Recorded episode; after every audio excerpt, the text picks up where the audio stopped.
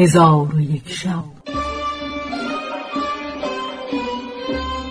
چون شب پانصد و پنجاه و چهارم برآمد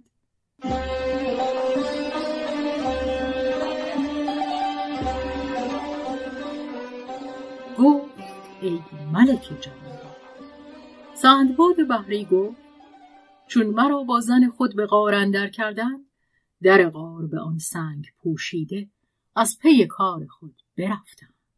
در آن غار مردگان بسیار دیدم که گندیده بودند.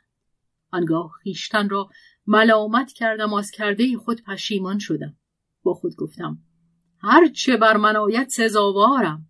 پس من در آن مکان بماندم و شب از روز نمی‌دانستم و با اندک قوت می ساختم تا گرسنگی و تشنگی به قایت نمی رسید نمی خوردم و نمی نوشیدم از بیم آنکه توشه و آب تمام شود اندکی می خوردم و با خود می گفتم سبحان الله چه مصیبتی بود که دچار گشتم و چرا در این شهر زن گرفتم.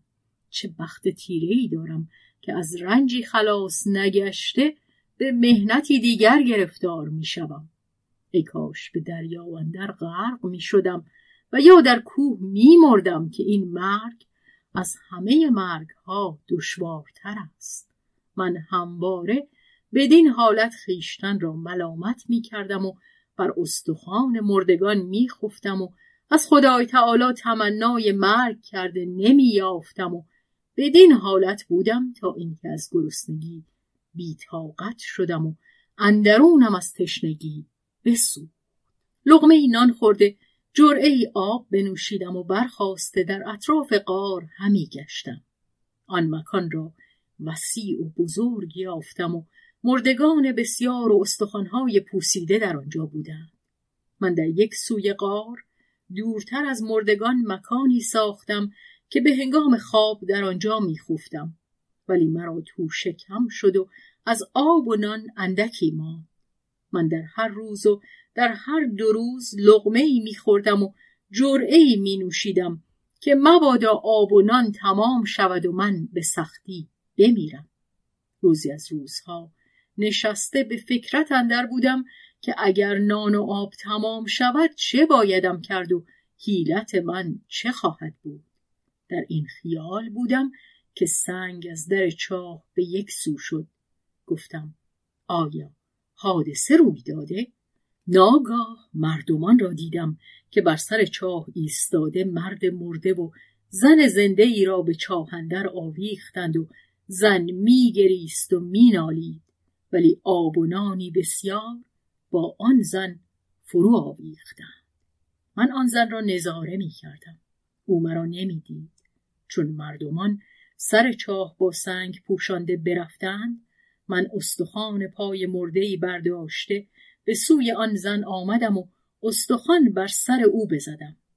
در حال بی خود بیافتاد دوباره و سه بارهش به استخوان همی زدم تا اینکه بمرد و نان و آبی که با او بود برداشته به مکانی که در یک سوی غار از بحر خواب ساخته بودم بیاوردم. از آن نان و آب اندک اندک چندان که صد رمق کند میخوردم که مبادا تمام شود و من از گرسنگی بمیرم.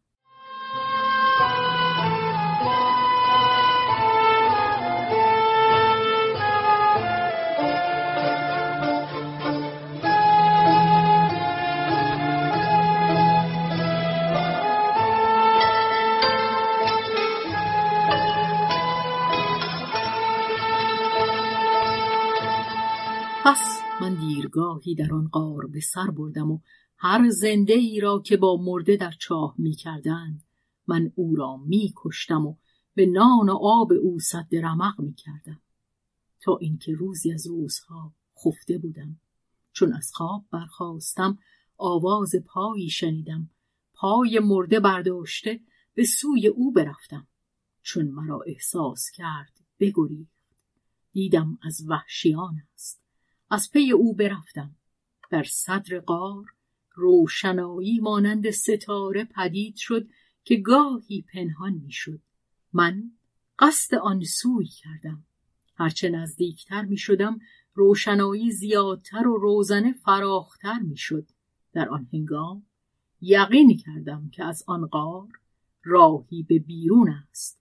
ولی با خود می گفتم یا این غار را مانند آن در دری دیگر است و یا اینکه از این غار سوراخی به بیرون است.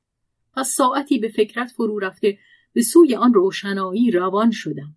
ناگاه نقبی دیدم که از پشت آن کوه بدان غار متصل است که وحشیان از آن نقب به غار آمده گوشت مردگان میخوردند و پس از سیر شدن از همان نقب به در می‌شدند.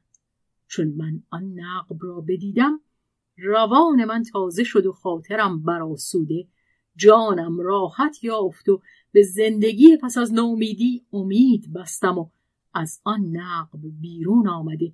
خیشتن را در فراز کوهی بلند در کنار دریای ماله دیدم که آن کوه در میان دو دریا و در میان جزیره و شهر واقع بود و کس به دانجا نمی توانست رسید پس من فرحناک گشته حمد خدای تعالی به جا آوردم.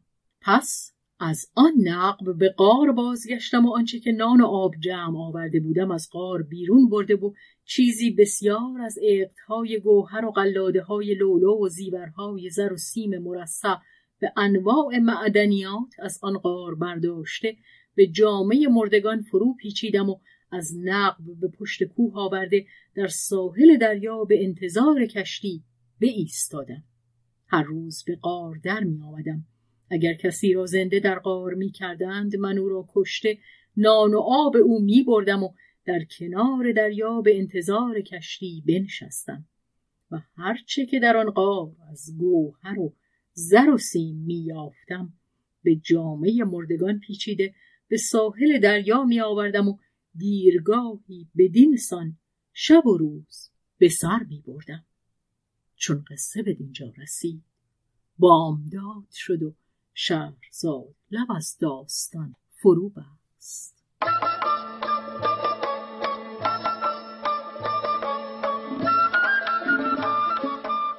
قصه گو شهرزاد فتوهی. تنظیم مجتبا میرسمی